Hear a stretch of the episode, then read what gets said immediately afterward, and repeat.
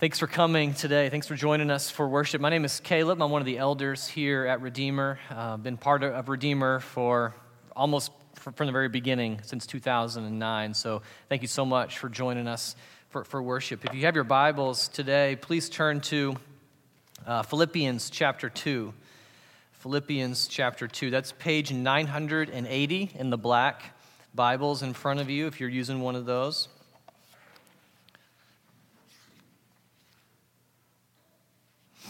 We have been working our way through the book of Philippians for the last couple months. We're going to continue doing that. Um, today, we're going to be looking at the same passage that we looked at two weeks ago. Uh, I preached on this passage two weeks ago. It's not going to be the same sermon, um, it's going to be different, hopefully. Um, before we d- dive into that, let's begin with reading our passage. Philippians 2, starting in verse 5, says this. Have this mind among yourselves, which is yours in Christ Jesus, who, though he was in the form of God, did not count equality with God a thing to be grasped, but emptied himself by taking the form of a servant, being born in the likeness of men. And being found in human form, he humbled himself by becoming obedient to the point of death, even death on a cross. Therefore, God has highly exalted him and bestowed on him the name that is above every name, so that at the name of Jesus every knee should bow in heaven and on earth and under the earth, and every tongue confess that Jesus Christ is Lord, to the glory of God the Father. Like I said, we're going to be looking at the same passage that we looked at two weeks ago. Now, for those of you who were here then, or maybe you listened to it online, you might remember that this passage is sometimes called the Great Christ Hymn of Philippians. It's a, it's a poetic, almost rhythmic summary of the person and work of Jesus. In it, we see so many grand, eternal, central truths of the Christian faith. We see glimpses of Jesus' eternality his full deity, his full manhood, his willingness to lay aside his exalted status and come to earth, taking on human flesh, his humility and service and laying his life down for his people by dying a horrific death on the cross. And then Paul ends with the glorious declaration that Jesus is now, right now, highly exalted in a new and unique way and that one day every knee will bow and every tongue will confess him to be the Lord of all creation. Now, each of these aspects of the person and work of Jesus are absolutely worthy of our attention. And we spent a lot of time on some of them last week, but you can't cover all this in one sermon or really even two sermons. And so, for this reason, I feel like I left a few loose ends after preaching on this passage a couple weeks ago. And on top of that, I didn't spend much time helping us think through how this passage can apply to our everyday lives. There just wasn't time to do that. And this is something, this idea of, of seeing how these big eternal truths transfer down into our everyday lives, it's something I'm very passionate about. It's very dear to my own heart.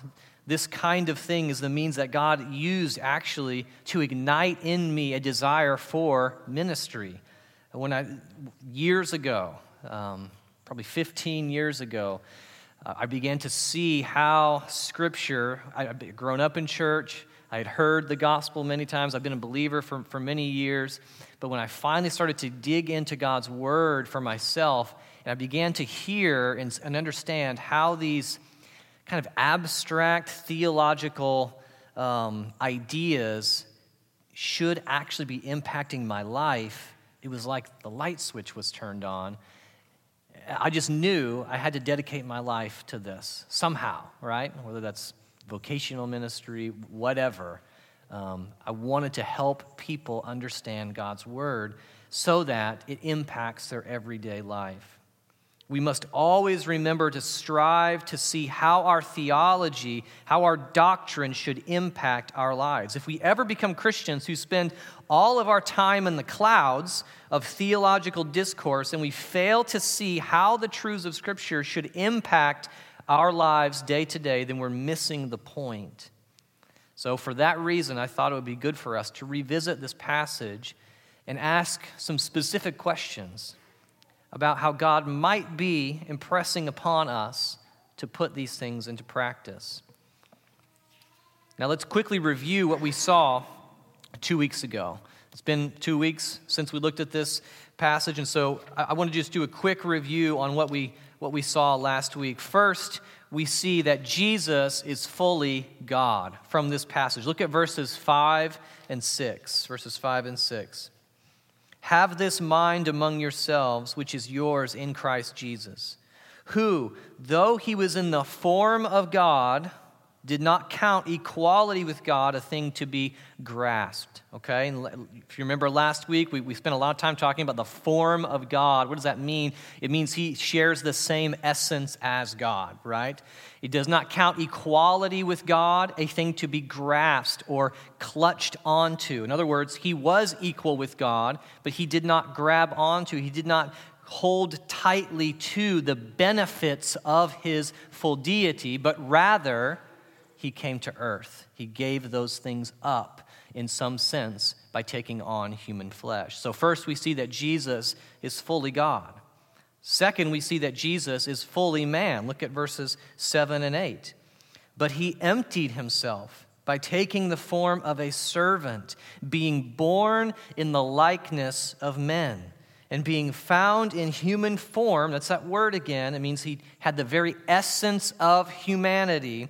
He humbled himself by becoming obedient to the point of death, even death on a cross. So here we see that Jesus was not only fully God, he was also fully man. Before this time, he was not fully man. He took on human flesh when he came to earth, being born of a virgin.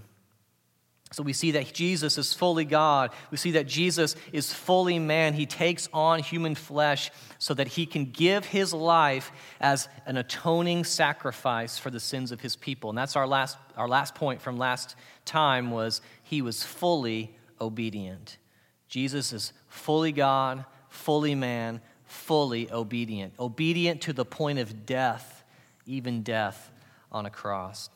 Now, that's a very quick summary. If you have questions about that or if that's confusing to you, please go back and listen to the sermon from two weeks ago because I spent a lot of time um, unpacking those verses. But we must remember the context. Paul's point in, in saying all of that is actually not to argue for any of those points.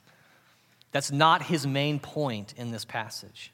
His point in this passage is to motivate us to motivate the Philippians to have the same mind of Christ, which is marked by humble, Christ like unity. That's his point.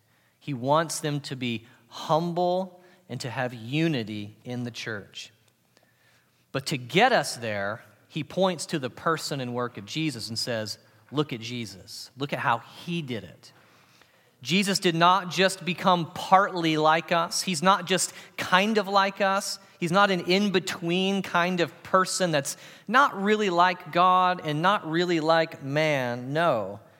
If you remember the illustration from two weeks ago about the king that we, that we talked about, who he decided he, he wanted to live like a beggar because he wanted to know what it would be like to live as a beggar.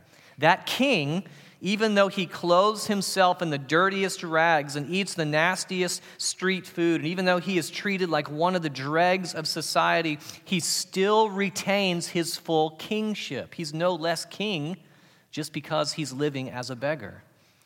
The intrinsic, the, the essence of his kingship is all still there. He just also becomes a beggar. He takes on the status of a beggar. Jesus, in his humanity, has done the same thing. When Jesus came into the world, he did not cease to be God.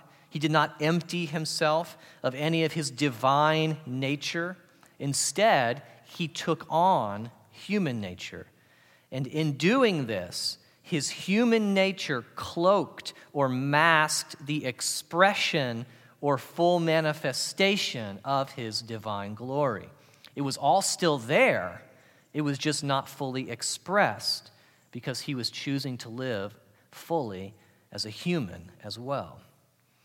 Now, there is one instance, if you remember, where Jesus completely unmasks himself the, on the Mount of Transfiguration with Peter, James, and John, right?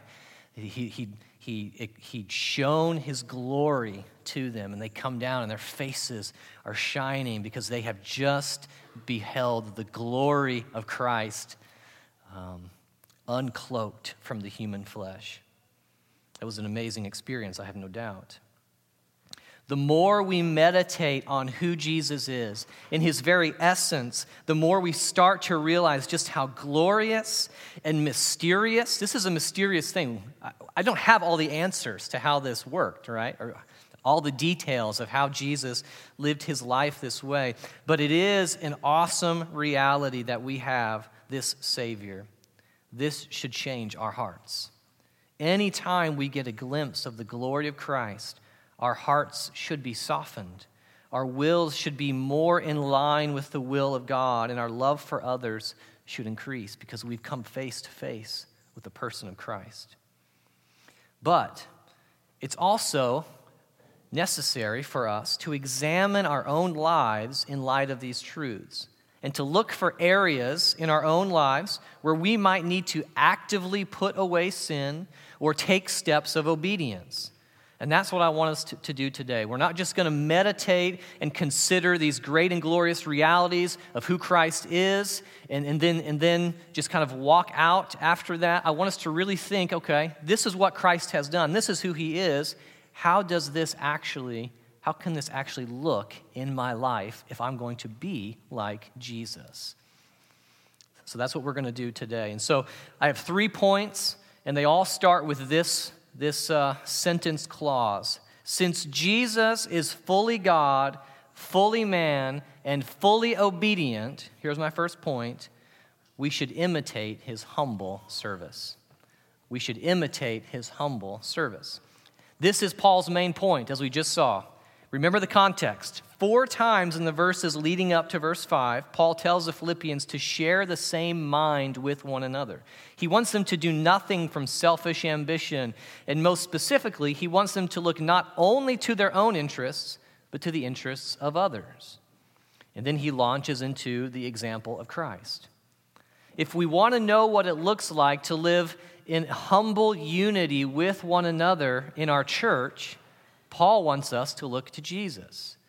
If we're experiencing conflict in our home and struggling to be unified with our spouse, Paul wants us to look to Jesus.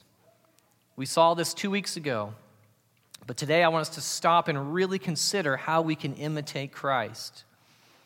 Now, how can we summarize what Jesus did? We already have, but just very quickly, he did not grasp, he did not hold uh, tightly to his equality with God, but he was able to let go of his rightful exalted status. And Jesus, as the eternal Son of God, shared all the divine qualities with the Father and the Spirit. But for the sake of love and obedience, he did not cling to those privileges, but he laid them down so that he could come to earth.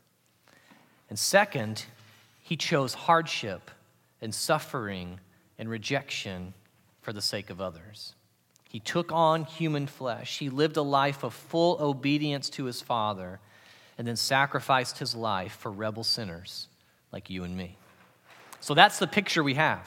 That's the example of humble service that Christ has left us. But as we consider that, this morning, let's take some time to ask some specific questions about our own lives. How might the Spirit be applying this the mind of Christ to your life today. To help us think through this, I want us to consider three of our most common life contexts the home, the workplace, and our church. Let's start with the home. Husbands, I'm looking at you, I'm looking at me. It's absolutely true that God has placed you in a position of leadership in your home. You are called to lead out, to give direction, to point the way forward for your family. Yes, it is true that wives are called to lovingly and gently, faithfully submit to your godly leadership. But remember, not even Jesus, the eternal Son of God, Not even he came to be served, but to serve and to give his life as a ransom for many. Is your leadership in the home marked by the humble, servant hearted character that we see in Christ? Is it marked more by dominating force? Or is it marked by a desire to serve and to love? That's really what, that's really a way that we can apply this passage to our lives. I mean, we should not meditate on this reality of Jesus and his humble service without asking these kinds of questions of ourselves. How has God called me to humble myself? How am I humbly seeking unity in my home with my spouse? Wives, what about your interactions with your husband? Do you speak to him with a tone of annoyance or condescension, even though you probably have good reason to? Uh, is your desire to model Christ like gentleness and patience with him in his flawed leadership? Or do you really desire to just take the leadership role from him because you see yourself as more gifted and more qualified for it anyway?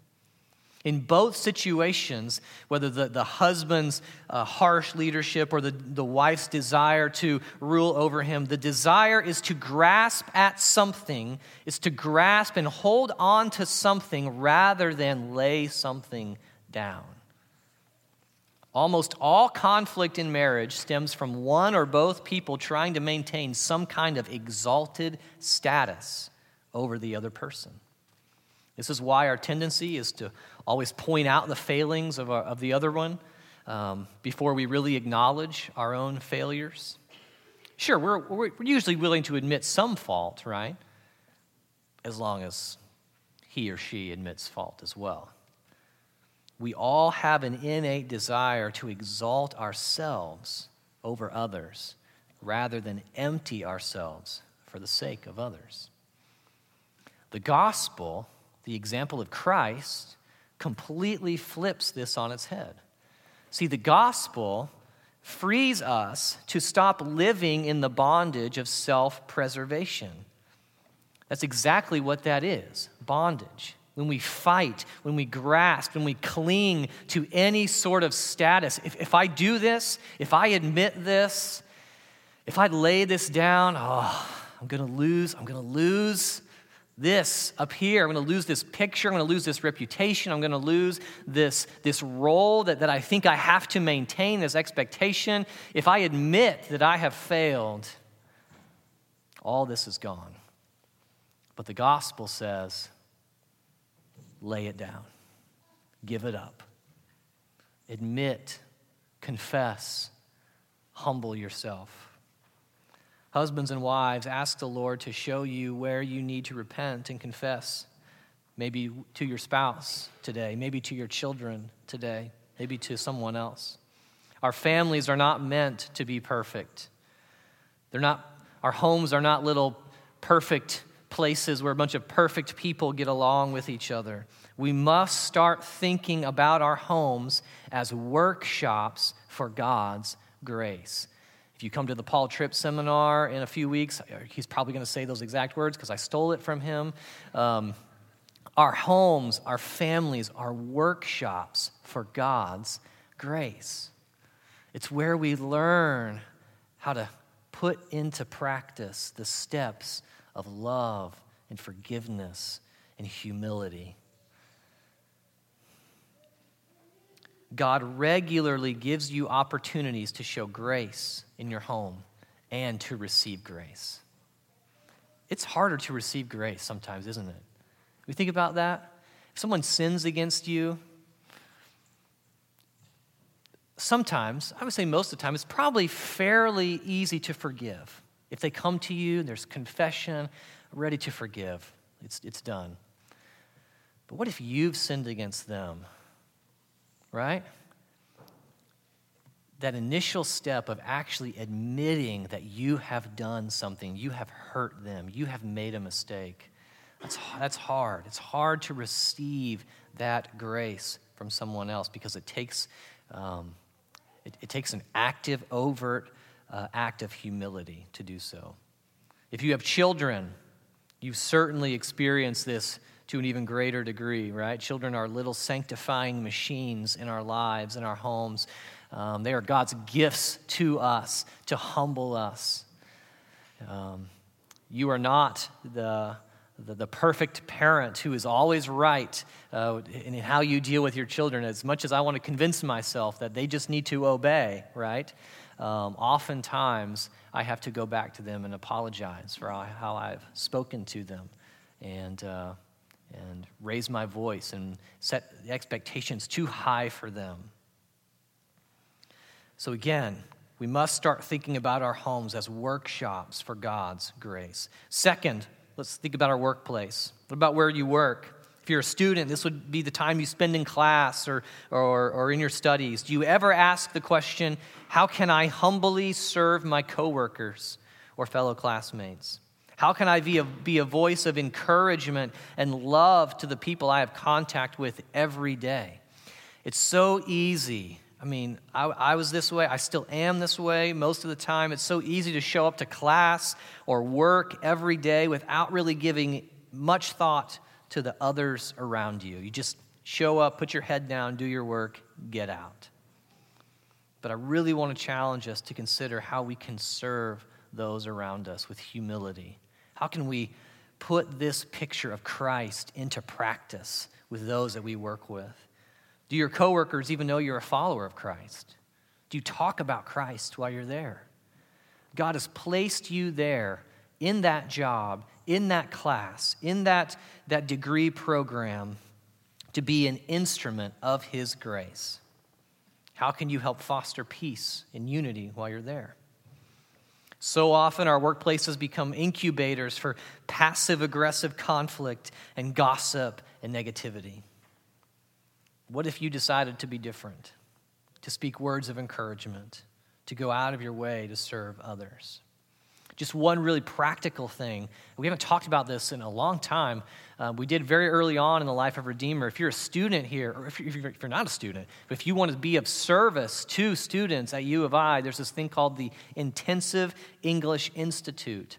It's basically foreign students come here. Um, one of the things that most of them have to do is learn English, right? And so the Intensive English Institute, they have this thing called Convo Partners, conversation partners. You sign up, they pair you with one or two or three um, international students, and guess what you get to do? Just go talk to them, right? You just go to Starbucks, you meet them on campus, whatever, and you just talk to them, help them with their English. I wonder what you could talk to them about right? Can you think of like anything, like something that's maybe really important to you that would be really good to talk to an international student who's probably not a Christian about?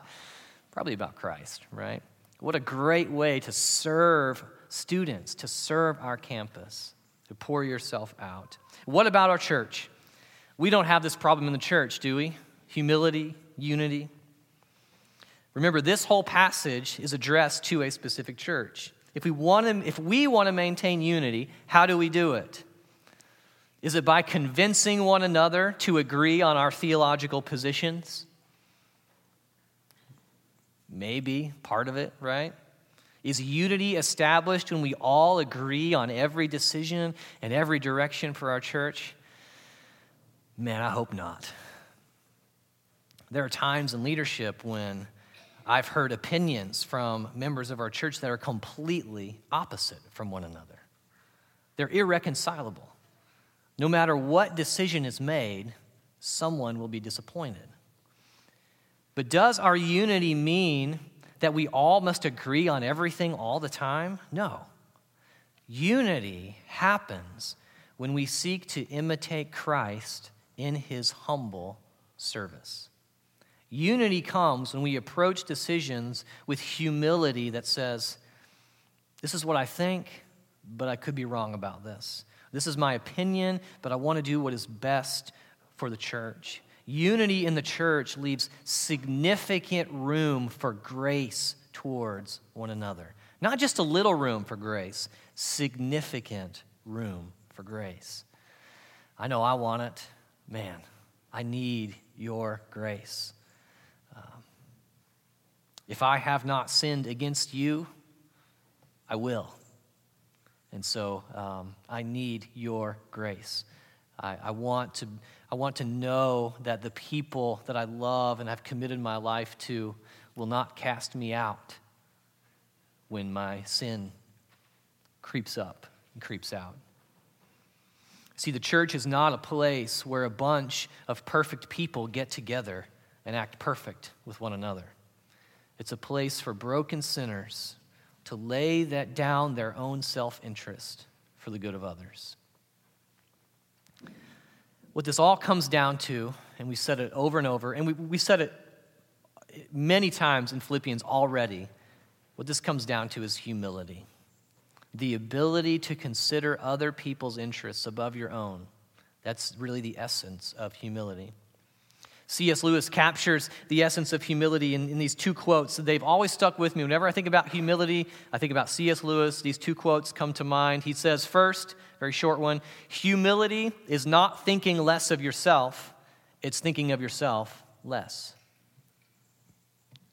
Very easy way to, to, to picture humility. But here's a longer quote. He says this about the truly humble person. To even get near humility or a truly humble person, even for a moment, is like a drink of cold water to a man in a desert. Do not imagine that if you meet a really humble man, he will be what most people call humble nowadays. He will not be a sort of greasy, smarmy, that means insincere person who is always telling you that, of course, he is a nobody. Probably all you will think about him is that he seemed a cheerful, intelligent chap who took a real interest in what you said to him. If you do dislike him, it will be because you feel a little envious of anyone who seems to enjoy life so easily. He will not be thinking about humility.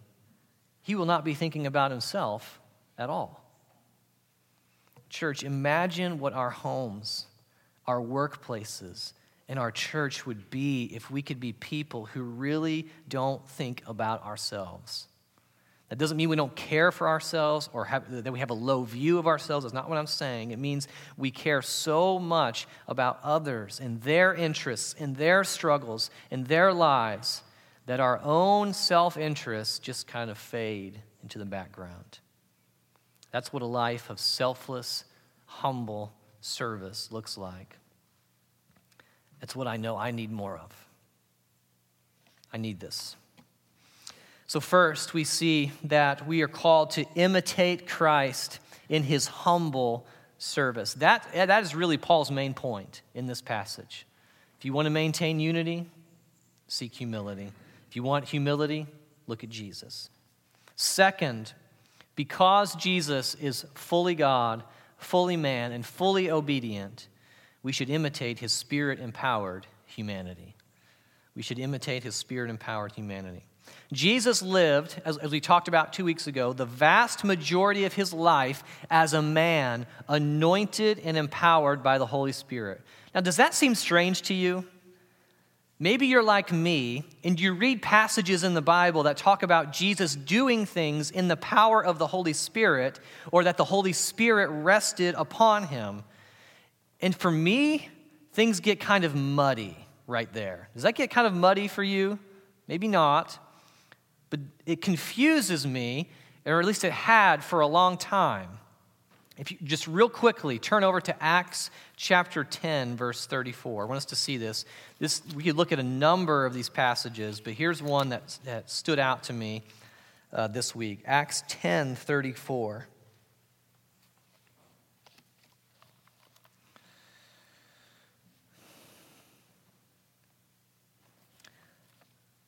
Says this So Peter opened his mouth. This is Peter preaching after the whole ordeal with uh, Cornelius and his vision and, and Peter, right? Um, so Peter opened his mouth and said, Truly I understand that God shows no partiality, but in every nation, anyone who fears him and does what is right is acceptable to him. As for the word that he sent to Israel, preaching good news of peace through Jesus Christ, he is Lord of all. You yourselves know what happened throughout all Judea, beginning from Galilee after the baptism that John proclaimed. Now, listen to what he says about Jesus. How God anointed Jesus of Nazareth with the Holy Spirit and with power. He went about doing good and healing all who were oppressed by the devil, for God was with him. Does that kind of muddy things for you a little bit about Jesus and his nature and his work? Why did Jesus need the Holy Spirit? Wasn't he divine all by himself? Wasn't he God in the flesh? What did the Holy Spirit add to Jesus? The answer is nothing. Nothing. The Spirit did not add to the essence of Jesus' divine nature. But as we've already seen, Jesus did not live his life in the power of his divine nature. He chose to clothe himself with humanity, and because of that, he relied on the help and the power of the Holy Spirit as he sought to glorify God with his life. Think about the story from Luke 2, Jesus as a boy. Is that, has story ever, it just seems strange to me. Um, he's 12 years old. First of all, his parents just leave him. How does that even happen? Um, they go on this journey and they, they realize, day, I think it's days later, like, oh, yeah, our son isn't even with us. So they have to go back um, and, and get him. And he, where is he? He's in the temple, right? He's, he's um, uh, debating or, or discussing with the religious leaders of his day. He's 12 years old. Now, if, if, you were to, if someone were to ask you, how is Jesus able to do that? What would you say? How is Jesus able to, to debate and, and, and discuss with these teachers? He was teaching them. How is he able to do that with these grown men? Is it because, and I probably would have said this, because he's God, right? Jesus is God. That's how he's able to do it. I don't think that's right. Remember, because remember what we're saying Jesus lived his life, he took on human flesh, and in the power of the Spirit, he lived his life. The reason Jesus was able to, to have these discussions and debate and teach the teachers of his day when he was 12 years old was because for 12 years he grew, as the passage says immediately after this, he grew perfectly in the wisdom and knowledge and stature of man.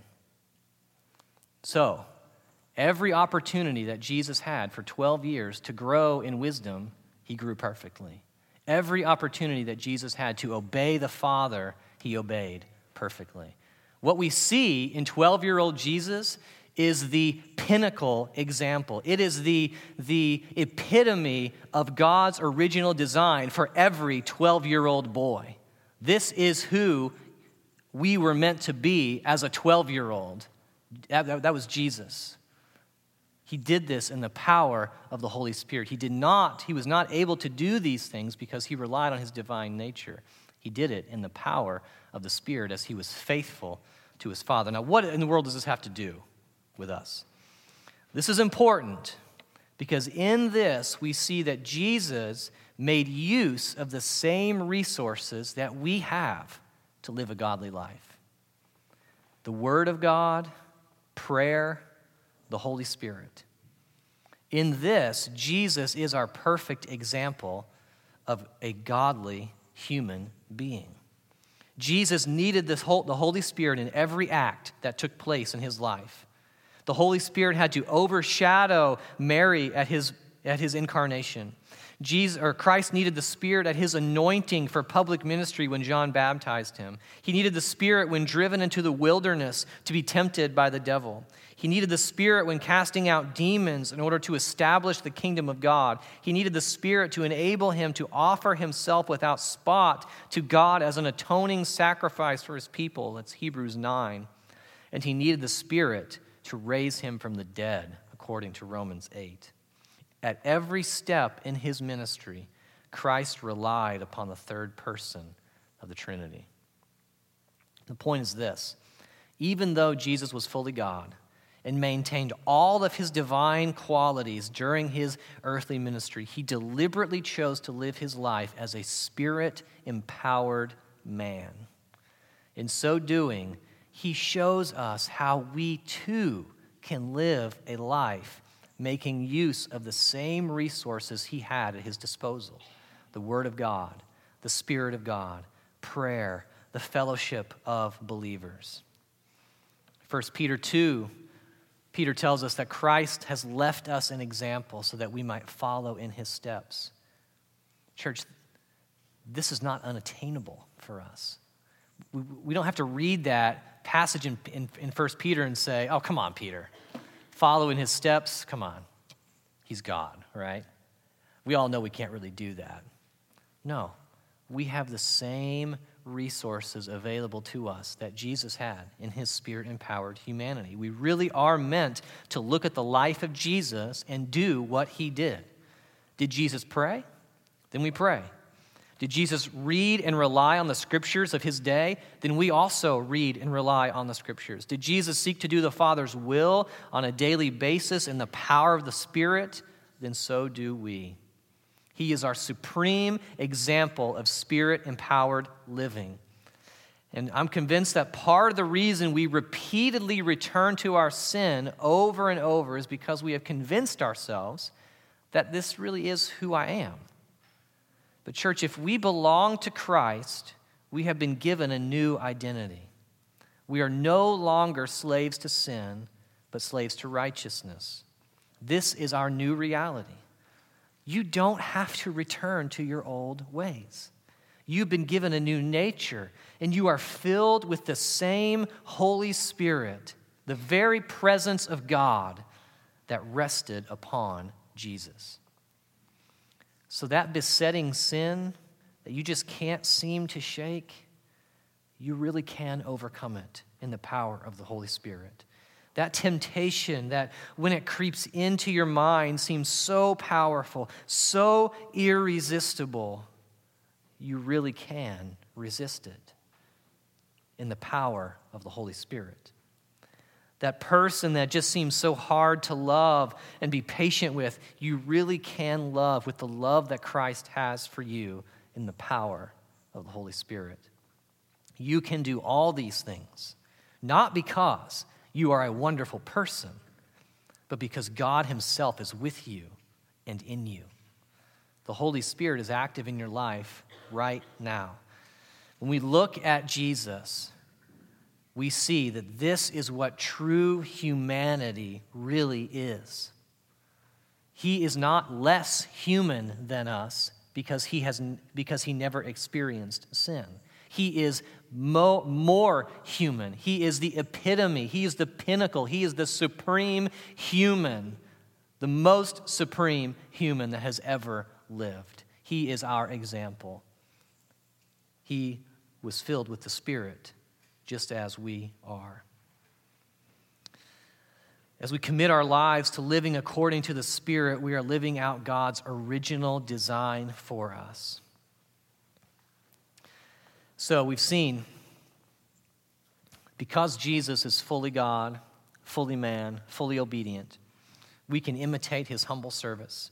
We can imitate his spirit empowered humanity by utilizing the same resources that he had the Spirit of God, the Word of God, the fellowship of the saints. And last, we should look to him as our perfect righteousness. So far, we've seen that Jesus was fully God, fully man, fully obedient. We talked about humble service, spirit empowered living, right? All that sounds really good. I hope. I really do hope that meditating on these truths will motivate us to leave here and strive for godliness, Christ likeness in every area of our lives. Meditating on Christ should have that effect on us. But if we stop here, we would be missing a crucial step in that process. In fact, if we stopped there, we could potentially be committing a fatal error in our pursuit of Christ. Because you see, Christ coming to be our model of imitation is not the most important reason Jesus came to earth. He did not only come to do some really good things so that his followers would know how to live the way God wants us to live. Because you see, no matter how badly you want to go out and live like Jesus now, the problem is that you and I are sinners still. We're not perfect. And at some point, we will fail to live up to our own expectations and, more importantly, God's. The truth is, no matter how humble we are, there will come a time when we will pursue our own interests over another's. No matter how much you love your spouse now, you will get angry with him or her and say something to hurt them. No matter how motivated you are right now to pour yourself out in service to others, you will not do so perfectly. And even our best efforts will fail to live up to God's righteous standard. So, if we walk away from this message with the motivation to just try harder, we'll find ourselves discouraged and hopeless. But because Jesus was fully God, fully man, and fully obedient, we can look to him as our perfect righteousness. You see, our biggest problem in life is that God's wrath rests upon us. And there's nothing we can do in our own power to fix that problem. We cannot make ourselves righteous enough. We cannot undo our problem of sin. We must be made righteous, but there is nothing we can do to attain that righteousness. This is why the obedience of Christ, the full obedience of Christ, is so important to us. When Christ came to earth, he lived his life in perfect obedience to his Father. He never sinned, not one lustful thought, not one evil intention, not one word spoken out of sinful anger. He maintained unbroken fellowship with his Father. And because of his righteousness, the religious leaders of his day could not stand him. So they crucified him on a cross. And when he died, he bore the sin of his people and made a way for us to be delivered from our bondage to sin and the wrath of God. Hebrews 2:14 says it this way: Since therefore the children share in flesh and blood, he himself, that's Christ, partook of the same things. He partook of flesh and blood, that through death he might destroy the one who has the power of death, that is, the devil, and deliver all those who through fear of death were subject to lifelong slavery. 2 Corinthians 5:21 says it best. For our sake God made him, that's Christ, to be sin, who knew no sin, so that in him we might become the righteousness of God. Here's the point, church. I'll finish up. Because of Jesus' righteous life and atoning death, you and I can find redemption. This is the best news we can receive today. The best news for us is not that we should imitate Jesus, no matter how true that is. We should imitate Jesus. The best news is that Jesus was fully God, fully man, and fully obedient and because of that, we don't have to be. He already was for us. Those who have faith in him will receive his righteous life. And it's only when we are clothed in the righteousness of Christ that we find our true identity as God's adopted children. This is the glorious truth of the gospel that we're here to celebrate every week. This is the good news that, we, that should never get old to us. And as we consider today what it means for Christ to be fully God, fully man, and fully obedient, let's sing now Let's sing and worship and enjoy the redemption that is fully ours because of what our Savior has done. There is one mediator between God and man, the man, Christ Jesus. Aren't you thankful that he was fully obedient for us? Aren't you thankful that we don't have to leave here and just try harder but we can look to Christ, who is the author and perfecter of our faith. He is the righteous one, and because of his righteousness, we can be made righteous. Let's pray as we prepare to sing. Heavenly Father, thank you for this glorious truth of Scripture. Thank you, Father, that your word, these grand, eternal, life giving truths, don't just stay up in the clouds for us, but they work their way down into our hearts. And they work their way down into our hands and our feet. They affect, Father, I pray that they would affect how we speak, how we love, where we go, how we spend our time, the things we think about.